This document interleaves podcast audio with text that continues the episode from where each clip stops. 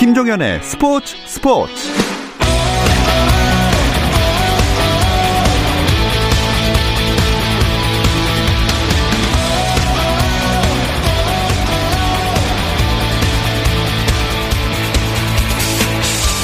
스포츠가 있는 저녁 어떠신가요? 아나운서 김종현입니다. 오늘 하루 스포츠계를 돌아보는 스포츠 타임라인으로 김종현의 스포츠 스포츠 출발합니다.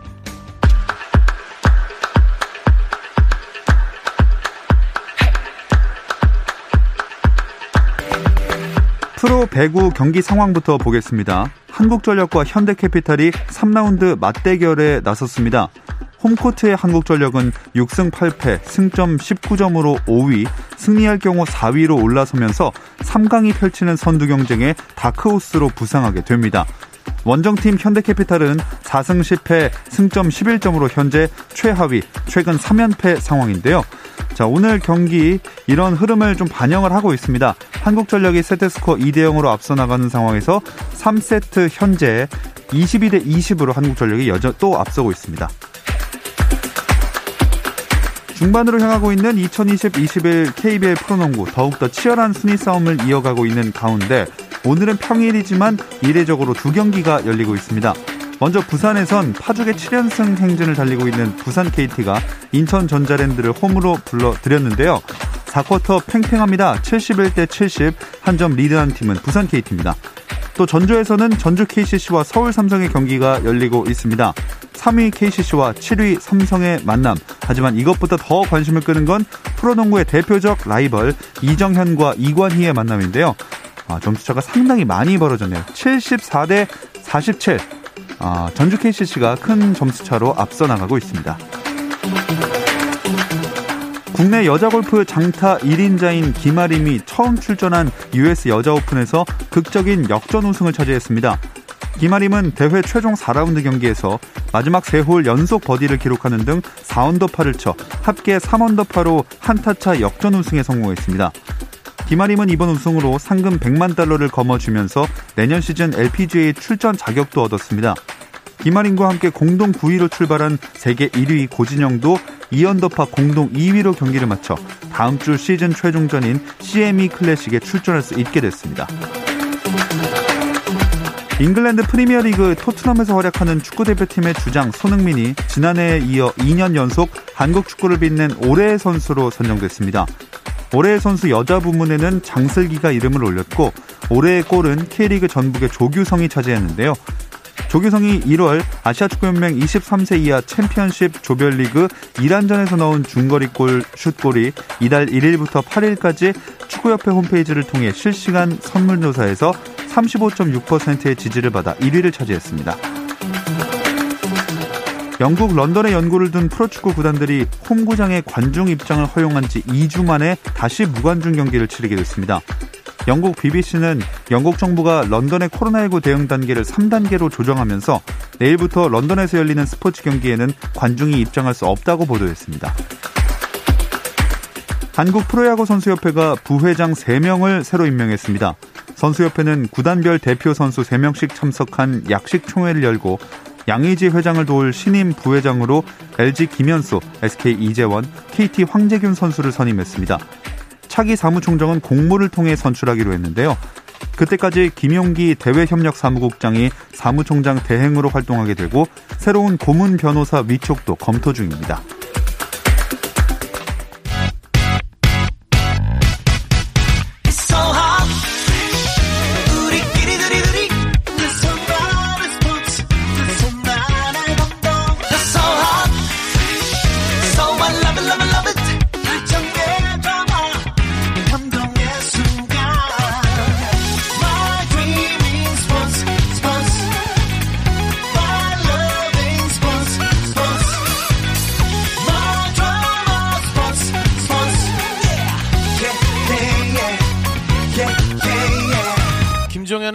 스포츠 스포츠.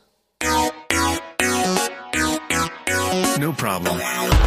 화요일 저녁에는 이 두 분과 함께하고 있죠. 정 PD와 김 기자, 정현호 KBS 스포츠 PD, 중앙일보 김지한 기자 나오셨습니다. 안녕하세요. 네, 안녕하세요. 안녕하세요. 자, 배구 얘기부터 해보면 여자부 순위 경쟁 더욱더 재밌어지고 있어요. 그렇습니다. 지금 흥국생명이 그냥 진 것도 놀라운데 2연패를 당했죠. 예. 심지어 하위권에 있는 도로공사를 상대로 이제 패배를 했는데 그 배경에는 또 이 루시아의 이탈에 이어서 이 쌍둥이 자매였던 이재영, 이다영 선수의 경기 결장까지 있었거든요. 결국 어, 김연경 선수에게 공격이 이제 몰리면서 음.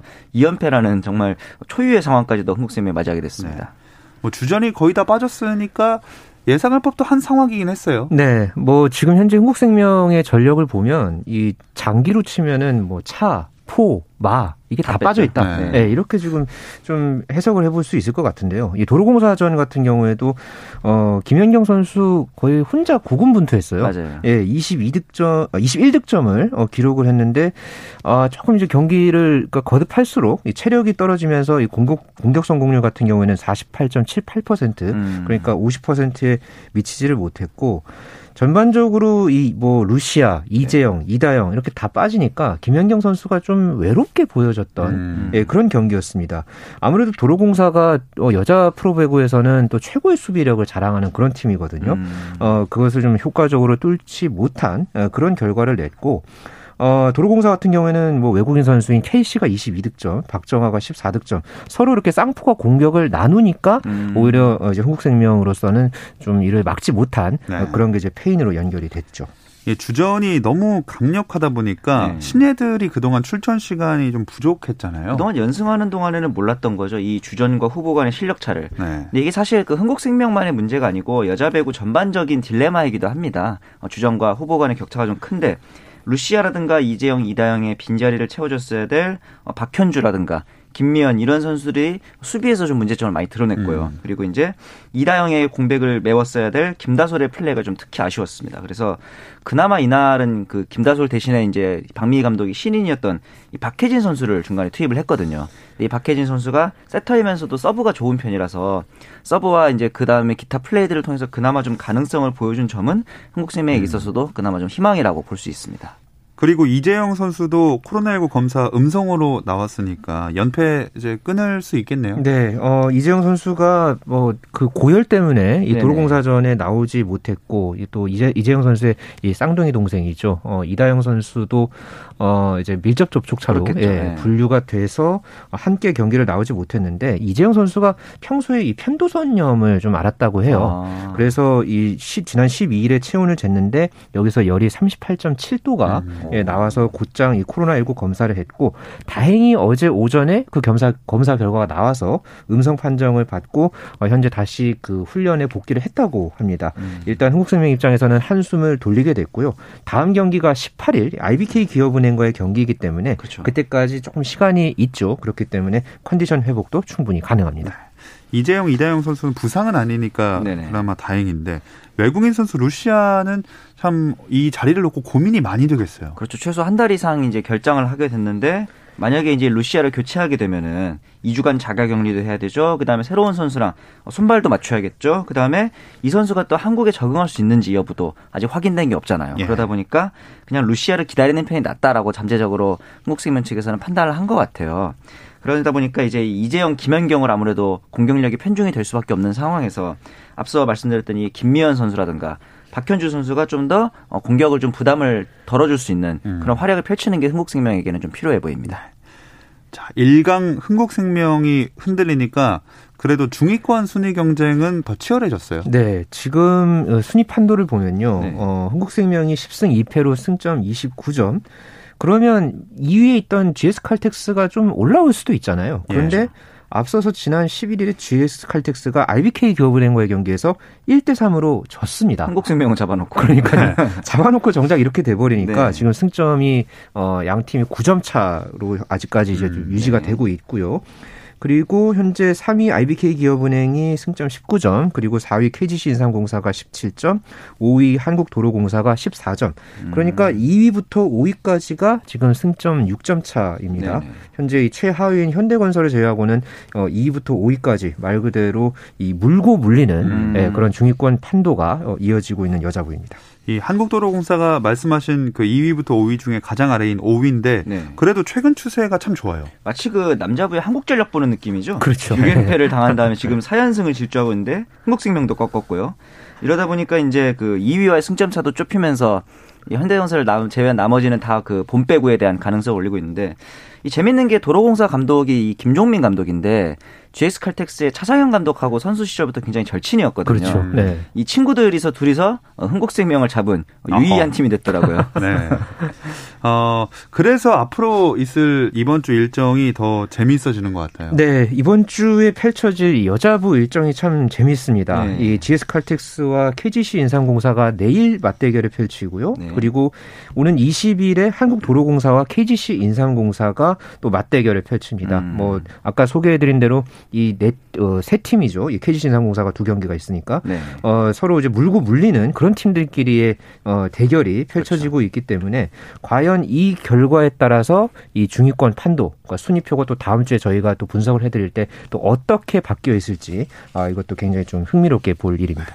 자 이제 남자부 얘기를 해보면 오늘 한국전력과 현대캐피탈의 경기가 이제 끝났습니다. 네네. 네, 세트 스코어 3대 0으로 한국전력이 이겼는데 두 팀의 대결이 그 트레이드 이후에 좀 라이벌 같은 느낌이 났지만 오늘은 약간 일방적이네요. 그러네요. 이 네. 트레이드 이후로 이제 신영석 선수의 합류 이후로 신영석뿐만 아니라 황동일까지 한국전력이 힘을 보태면서 현대캐피탈 입장에서는 약간 그 조공 아닌 조공을 네. 바친 그런 느낌도 좀 듭니다. 아. 네.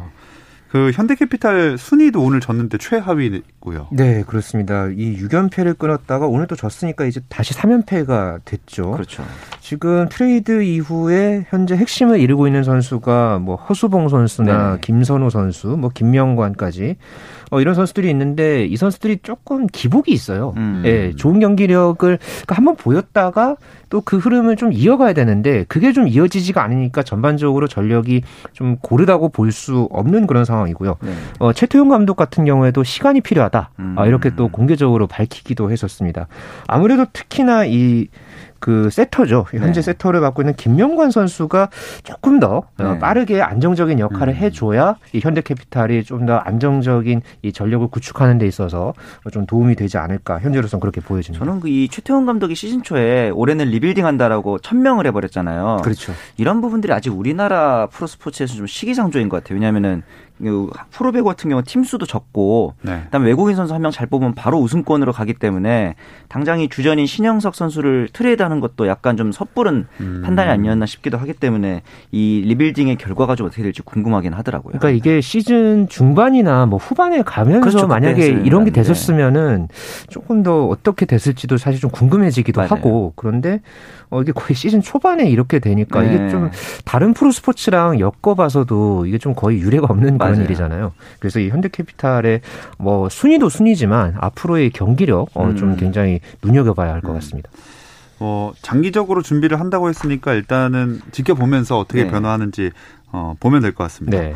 자, 순위표 맨 반대편 가장 상단에는 대한항공이 있어요. 그러니까요. 이 대한항공이 1위로 올라선 것도 대단하지만 그동안 그 누가 고양이 목에 방울 다나 싶을 정도로 독주하던 KB 손해보험이 세트 덱실에 밀려가지고 2위도 아니고 예. 3위까지 내려왔다는 점도 굉장히 인상 깊더라고요. 이번에 음. 보니까 네. 이상일 감독이 막 그 얼음 입수도 하고 그러니까, 그러니까 이상 그 이상열 감독이가 입수를 하고 네. 또 거기에 또 선수들이 자극받아가지고 뭐 해야죠. 어제였나요? 예, 네, 다 또 입수를 또 했더라고요. 네. 그래서 막 또 뭐 우승하겠다고 막 이렇게 이야기를 하고 뭐 네. 그렇게 의기투합하는 모습은 또 참 재밌게 보여줬네요. 네. 음. 자, KB손해보험이 3위지만 그래도 어쨌든 승점은 1점 차밖에 나지 않는 그렇죠. 1위부터 3위까지 아주 치열한 접전이고요. 1위 대한항공은 세터 운용에 대해서 말이 약간 있더라고요. 뭐 대한항공 하면은 당연히 한 선수 세터잖아요. 국가대표 세터고. 네. 그런데 네. 이 산틸리 감독이 승부처에서는 막상 이 한선 선수를 쉬게 하고 황승빈 선수를 이제 백업 세터인데 좀 기용하는 모습이 많아요. 그러다 보니까 이제 팬들 입장에서는 그것도 이제 경기 초반도 아니고 3, 4세트 같이 중요한 승부처에서 황승빈과 한 선수의 로테이션 돌리는 모습을 보니까 음. 좀더 한 선수를 많이 써야 되는 게 아닌가라는 우려 섞인 시선들도 많더라고요. 네. 이게 좀 가까운 길 놔두고 살짝 돌아가는 느낌 나지 않나요? 음, 음 어떻게 보면 이게 또 외국인 감독이기 때문에 또 이런 전략을 쓰지 않나 약간 좀 맞아요. 그렇게 조심스럽게 보여지는데요. 이 산틸리 감독 같은 경우에는 이 이렇게 이제 기용하는 거에 대해서 어, 한 선수의 무릎 상태가 좋지 않기 때문에 어, 체력을 회복해야 한다. 아, 그렇게 이제 배경을 설명을 했거든요. 어, 이런 어떤 기용이 좀 장기적으로 보고 그렇죠. 내다보고 이거를 이렇게 좀 기용을 하는 것 같은데 네. 결국은 어, 이런 상황에서 이 황승빈 선수가 조금 더 올라와줘야 합니다. 네네. 아무래도 지금 한 선수라든가 유광우 선수 둘 다 지금 1985년생이고요. 그렇죠. 황승빈 같은 경우에는 92년생에 지난달에 전역을 해서 지금 음. 팀에 어, 이제 합류를 했거든요. 네네. 그렇기 때문에 좀 더 팀에 녹아들면서 그러면서 이제 베테랑 베테랑들을 조금 더 어, 쉬게 하는 음. 그런 어떤 역할을 해야 되기 때문에 결국은 여기서 이제 황승빈 선수가 조금 더 예, 올라와줘야 하는 그런 상황입니다. 참 남자부 얘기를 쭉 듣다 보니까 네. 그 선두의 세 팀이 각축전을 벌이고 있긴 하지만 저마다 나름 고민은 다 있는 것 같아요. 조금씩 다르죠. 대한항공은 이제 비에나의 부상을 앞둔 상황인데 이 상황에서 임동혁 선수가 좀 더 성장을 해줘야 되는 문제가 있고 OK 금융그룹 하면 항상 떠오르는 게 펠리페, 송명근, 진상헌의 삼각편대인데 반대로 얘기하면 확실한 에이스가 없다는 얘기기도 해요. 음. 5세트 예를 들어 뭐 듀스 상황 이럴 때는 어, 누구한테 맡겨도 믿음직스럽지 못하다는 그런 문제가 좀 있고 반대로 KB 손해보험 같은 경우는 케이타밖에 예. 믿을 수 없다. 그렇죠. 완전히 다르죠. 예, 공격 점유율이 57%를 넘고 있으니까 뭐 센터진이라든가 이런 부분에서도 케이타를 좀 도와줘야 될 것 같습니다. 음. 어, 이 세 팀 중에 우승이 나올 거라 보시나요?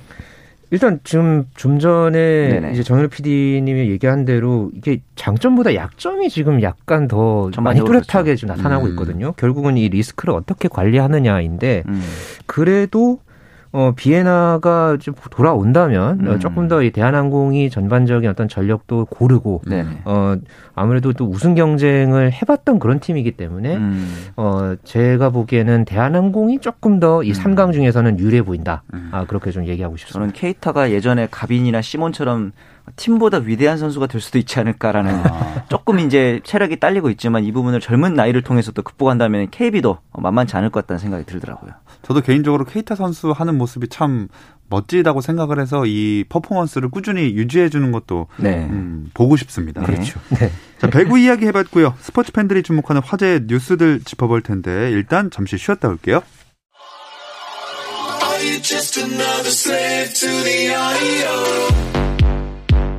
국내 유일 스포츠 매거진 라디오 김종현의 스포츠 스포츠 어떤 스포츠 이야기도 나눌 수 있는 시간 정현호 KBS 스포츠 PD 중앙일보 김지한 기자와 함께하는 정 PD와 김 기자 듣고 계십니다. 자, 배구 이야기를 떠나서는 오늘 일단 당연히 할 얘기는 김아림 선수겠죠. 네. 어, 어제부터 과연 어떤 테마를 갖고 아, 그러니까. 예, 2부를 할까 예, 고민을 많이 했는데 그 고민을 덜게 했던 네. 김아림 선수의 US 여자분 우승 소식이 오늘 새벽에 네, 있었죠. 네.